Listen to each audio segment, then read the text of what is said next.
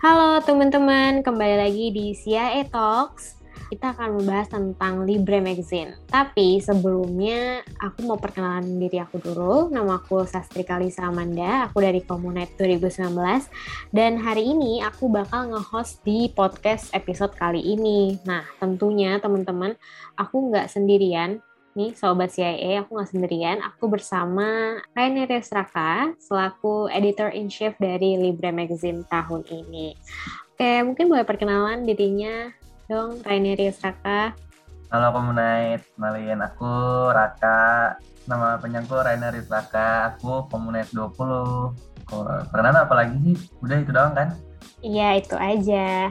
Oke. Um, Kakak sekarang kesibukannya lagi ngapain nih? Lagi sibuk apa di mana? Lagi magang di mana? Atau mungkin lagi mengabdi di organisasi yang mana? Saya Kalau kesibukan aku, aku sekarang lagi sibuk apa aja ya? Sibuk kuliah, terus aku tetap media dan kreatif Humanika.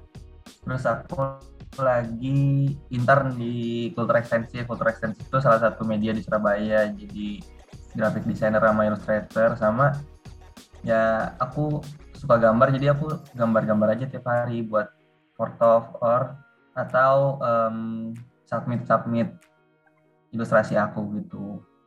Tapi berarti kamu uh, freelance juga ya berarti ya kalau suka-suka kan biasanya kalau suka gambar gitu identik dengan yang kayak suka freelance gitu yang bawa iPad ke mana-mana gitu. Kayak gitu nggak kamu tuh? Nah, bisa dibilang begitu sih tapi ya namanya juga masih masih pemula ya masih baru terjun jadi ya belum terlalu banyak freelance-nya projectnya Oke, tapi bisa dibilang emang kamu uh, spesialisasinya itu di graphic design ya? Bisa dibilang gitu ya? Ya. Oke, berarti anaknya nyeni banget nih kayaknya nih teman-teman sobat saya. Asik. Hah, akhirnya saya kedatangan orang yang nyeni banget yaitu Raden Kakak. Oke, langsung aja kali ya kita ke uh, pertanyaan pertama buat Raka. Sebenarnya aku kepo nih, sebenarnya Libre Magazine tuh apa sih gitu?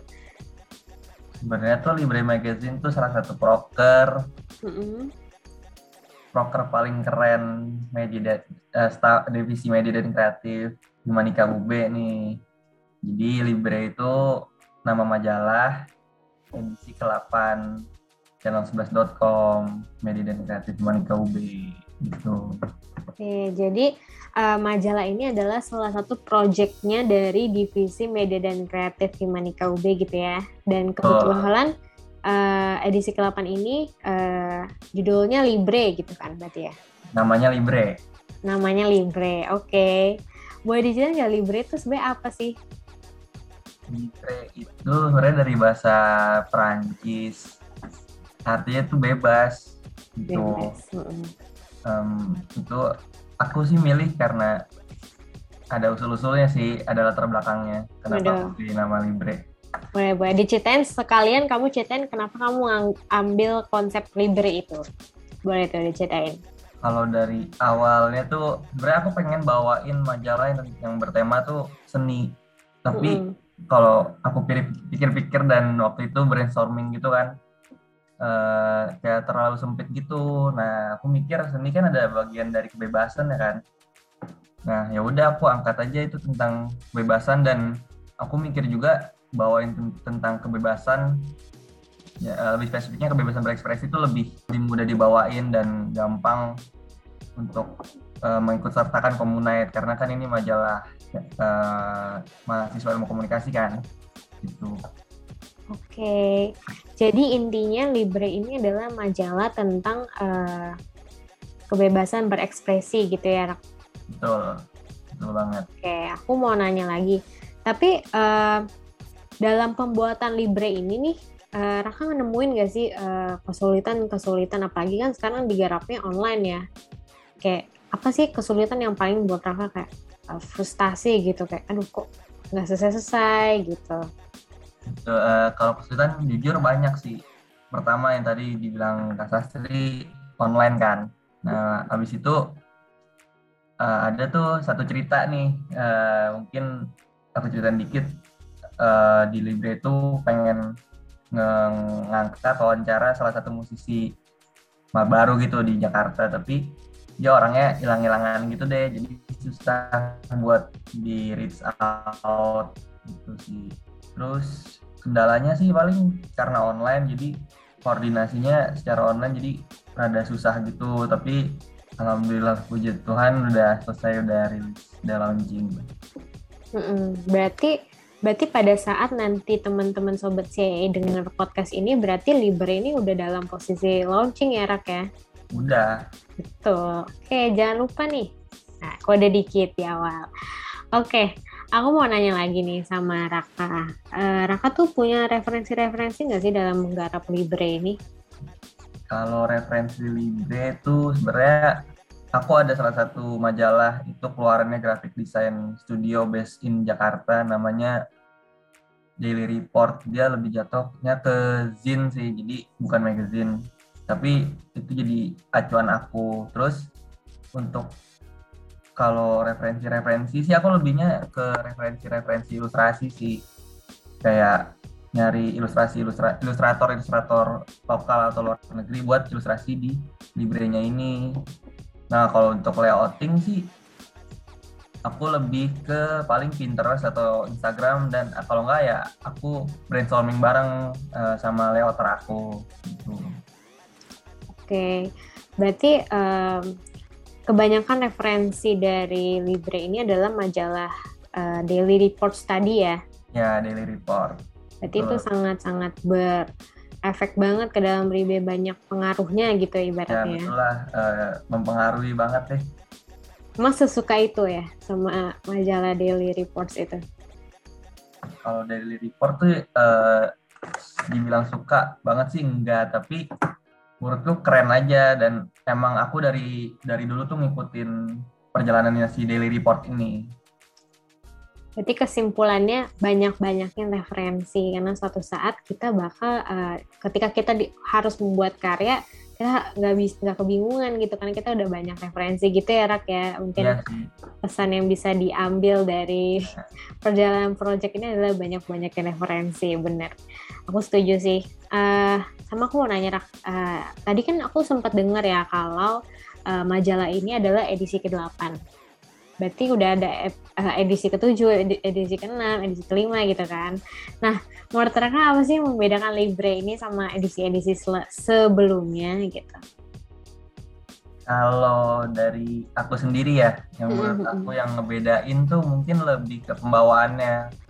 Kalau menurutku kan um, majalah sebelum-sebelumnya tuh lebih apa ya, lebih kaku atau lebih lebih ke arah formal. Kalau aku sih lebih bawainnya santai gitu dan men mencoba sebisa mungkin tuh uh, ngasih si pembaca itu um, kayak interaktif gitu loh sama ini majalah jadi kayak di dalam majalah itu tuh ada konten-konten ada isi-isi yang ngebuat si pembaca tuh interaktif sama si majalahnya Oke, jadi goalsnya adalah menciptakan majalah yang uh, punya feedback gitu ya sama pembacanya. Ya betul betul.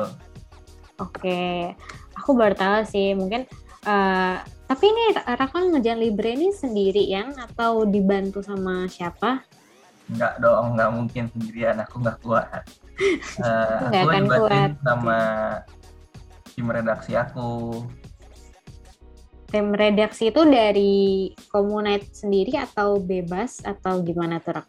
Nah kalau tim redaksi sendiri itu dari Komunite uh, kemarin beberapa bulan lalu kita oprek buat tim redaksi ada aku opreknya itu illustrator, writer, creative team, media, sama distributor. Nah itu dari Komunet angkatan 2020. Oh jadi si Libre ini khusus uh, untuk angkatan 2020. Maksudnya uh, bukan khusus dibeli sama angkatan 2020 ya. Maksudnya kayak uh, tim rednya tuh tersusun dari angkatan 2020 gitu ya Rak ya? Iya betul. Oke, okay. uh, tapi kan um, dari kan berarti kan dengan adanya banyaknya tim red itu pasti kan banyak tuh brainstorming, banyak yang namanya perpecahan, banyak yang namanya beda pendapat. Ada nggak sih momen di mana Raka kayak kesel banget sama tim red dalam pembuatannya, misalnya kayak uh, adakah yang kayak pengalaman dalam membuat majalah ini yang ngeselin gitu? Bukan dari tim rednya aja, mungkin dari prosesnya mungkin bisa diceritain Rak. Mungkin kalau dari tim red sendiri sih kalau aku sendiri kan dari awal udah aku konsepin dari A sampai Z gitu kan. Mungkin um, dari kan aku kalau buat brainstorming gitu lebih sering ke tim kreatif. Mm-hmm. Mungkin kalau um, cerita yang ngeselin sih nggak ada, tapi lebih ke cerita yang ngebuat diri aku tuh aku sadar ngerjain ini tuh aku nggak sendiri, tapi aku ngerjain bareng tim. Jadi nggak semuanya harus ikut kata aku kayak kayak aku bilang A harus A, jadi aku bilang B harus B. Nggak selamanya kayak gitu. Jadi kamu ngerasa kayak bahwa kayak baru kamu realize a moment of realizing gitu bahwa Eh, nggak uh, bisa ya semua berjalan sesuai keinginan kamu semua gitu ya. Iya yeah, betul. Asik. Ini kayak kata-kata bijak banget gitu tuh. Uh, Oke. Okay. Um, aku mau nanya sama Raka. Um, dengan rilisnya Libre ini, ya kan, apa sih harapan buat Raka, uh, buat pembacanya atau mungkin buat uh, tim rednya dalam proses pembuatannya ada nggak harapan-harapan Raka? Mungkin kalau harapan pertama nih buat pembaca nih aku harap sih kayak puas banget nih sama hasil ini majalah karena kita dari tim Red udah all out kan bikinnya mm-hmm. proses sudah all out aku harap sih puas dalam uh, nikmatin ngebaca si Libre ini terus aku harap juga uh, jadi sarana mereka untuk mengekspresikan diri gitu. Karena kan di dalamnya tadi aku bilang ada konten-konten yang interaktif kan. Jadi aku harap bisa jadi saran mereka untuk mengekspresikan diri. Nah kalau untuk tim rednya sendiri sih aku ini sih um, lebih ke harapan aku dari adanya tim redaksi Libre ini kita sebagai tim red bisa belajar buat apa ya istilahnya uh, kerja secara tim gitu. Gitu. Kalau buat diri aku sendiri sih harapanku bisa jadi apa ya? Jadi pembelajaran, bisa jadi portofolio gitu. Jadi harapannya uh, teman-teman tim Red bisa dapetin pelajaran gitu ya ketika hmm. ada pembuat majalah Libre ini. Oke. Okay. Sama aku pengen nanya nih, dikit nih. Uh, dari proses yang panjang ini, ya kan? ada nggak sih impact yang uh, Raka rasain dalam majalah Libre ini? Impact dalam hidup Raka gitu kayak, wah kayak ini membuat aku merasa jadi lebih ini, membuat aku merasa jadi lebih itu. Ada nggak? Diceritain dong. Kalau impact apa ya? Impact lebih ke aku nemuin kayak ternyata setelah ngerjain majalah ini aku nemuin uh, diriku emang suka banget nih sama ranah ini jadi mungkin ke depannya aku bakal fokus ke bidang-bidang yang bidang seni maksudnya yang berhubungan dengan ilustrasi di dalam majalah atau uh, pembuatan majalah.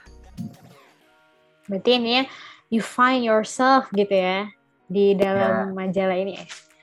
Ini Raka bener-bener kayak cerminan orang nyeni banget dari tadi tuh kayak kata-katanya menggambarkan kalau dia memang uh, interest di dunia kreatif seperti ini ya. Tapi aku senang sih Raka oh, akhirnya aku senang akhirnya Raka menemukan apa yang dia suka lewat proses pembuatan majalah Libra ini. Good for you Raka. Thank you Kak. Oke, okay. sama nih nih, aku pengen nanya. Uh, tadi berbarengan sama yang tadi tim red, tim red kan ada banyak. Terus juga ini kan kamu tadi bilang juga ini project himpunan ya kan? Berarti ada proses uh, brainstormingnya sama atasan-atasannya gitu. Pernah nggak sih Raka merasa ada konflik atau merasa nyerah dalam pembuatan libre ini? Ah udahlah nggak aku handle lagi. Ah udahlah tinggalin aja gitu. Ada nggak pernah merasa momen seperti itu Rak? merasa nyerah tuh karena ada satu kendala karena tuh uh, dari awal uh, proses pembuatan libre ini aku paling overthinking sama proses photoshoot kan. Hmm, karena hmm, kita hmm. online. Tapi setelah jalan dijalanin tuh ternyata bisa. Itu karena apa ya karena karena hmm, diyakinin sih sama kayak sama sama pengurusku buat buat buat buat bisa totalitas dalam photoshoot ini loh gitu loh gitu. I feel you banget sih Rak, soalnya aku juga punya pernah punya pengalaman virtual photoshoot itu susah banget ya kan.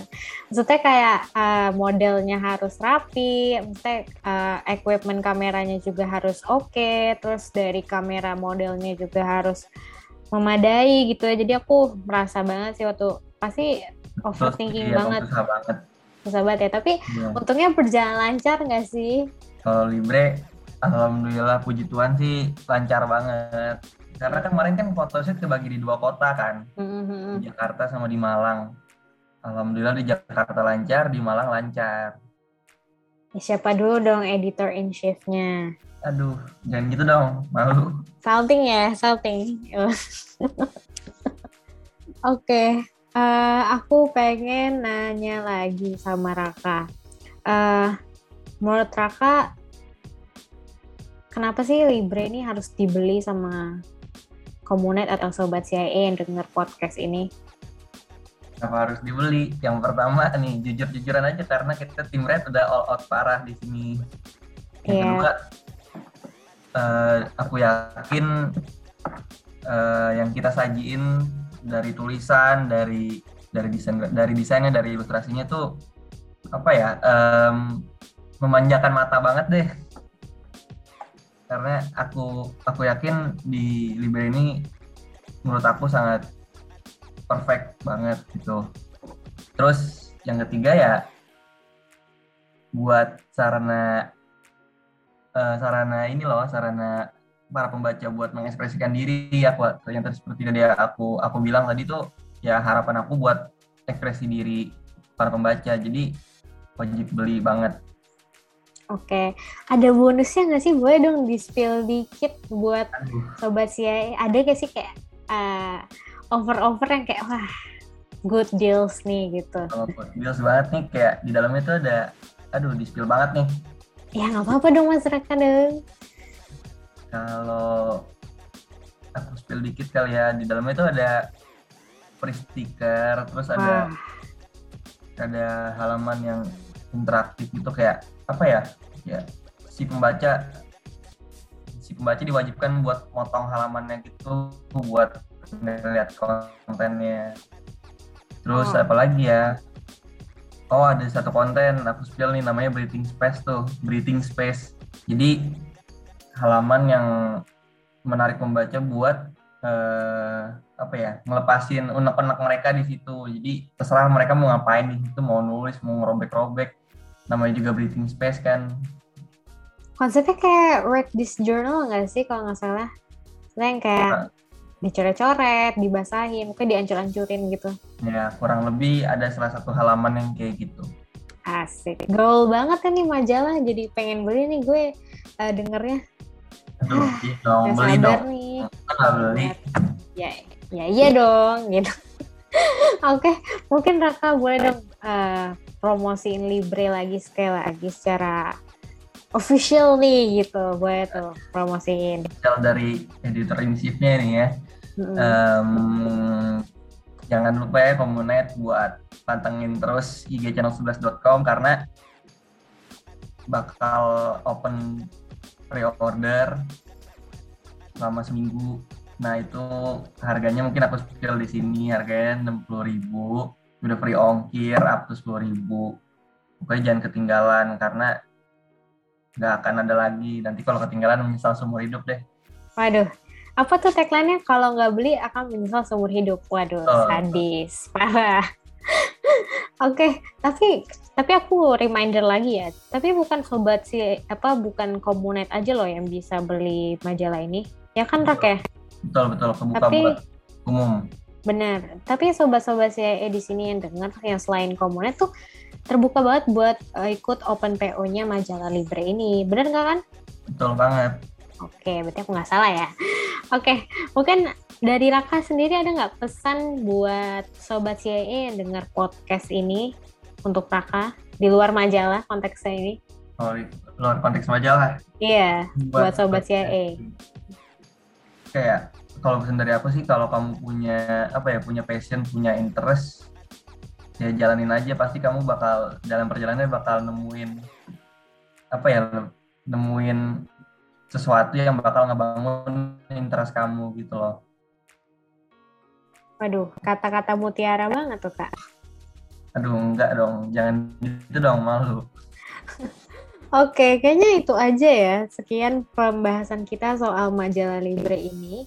Intinya buat teman-teman sobat CIA jangan lupa beli majalah Libre ini karena PO-nya itu cepet banget, jangan sampai ketinggalan karena edisinya cuma buat satu tahun ini. Tahun ini aja nggak akan ada lagi. Oh ya. Oke, mungkin uh, sekian. Terima kasih Raka buat waktunya mau di ubuk-ubuk nih soal majalahnya hmm. di podcast ya Talks ini. Thank you ya Rak ya. Thank you Pak Sastri dan CIA udah memperkenalkan Libre di sobat-sobat CIA nih. Asik. Oke. Okay. Sama-sama. Oke, okay, buat teman-teman sobat CIA, terus pantengin media sosialnya CIA, ada di Instagram SIAUB. Boleh juga pantengin websitenya uh, siabrawijaya.com dan terus dengerin saya Talks episode selanjutnya di podcast kita di Spotify, namanya CIA Talks. Terus buat teman-teman sobat saya yang udah mendengarkan sampai akhir, terima kasih udah uh, nyaman nih dengerin aku dan Raka ngobrol bareng. Sampai jumpa semuanya, sampai ketemu di CIA Talk selanjutnya. Dadah!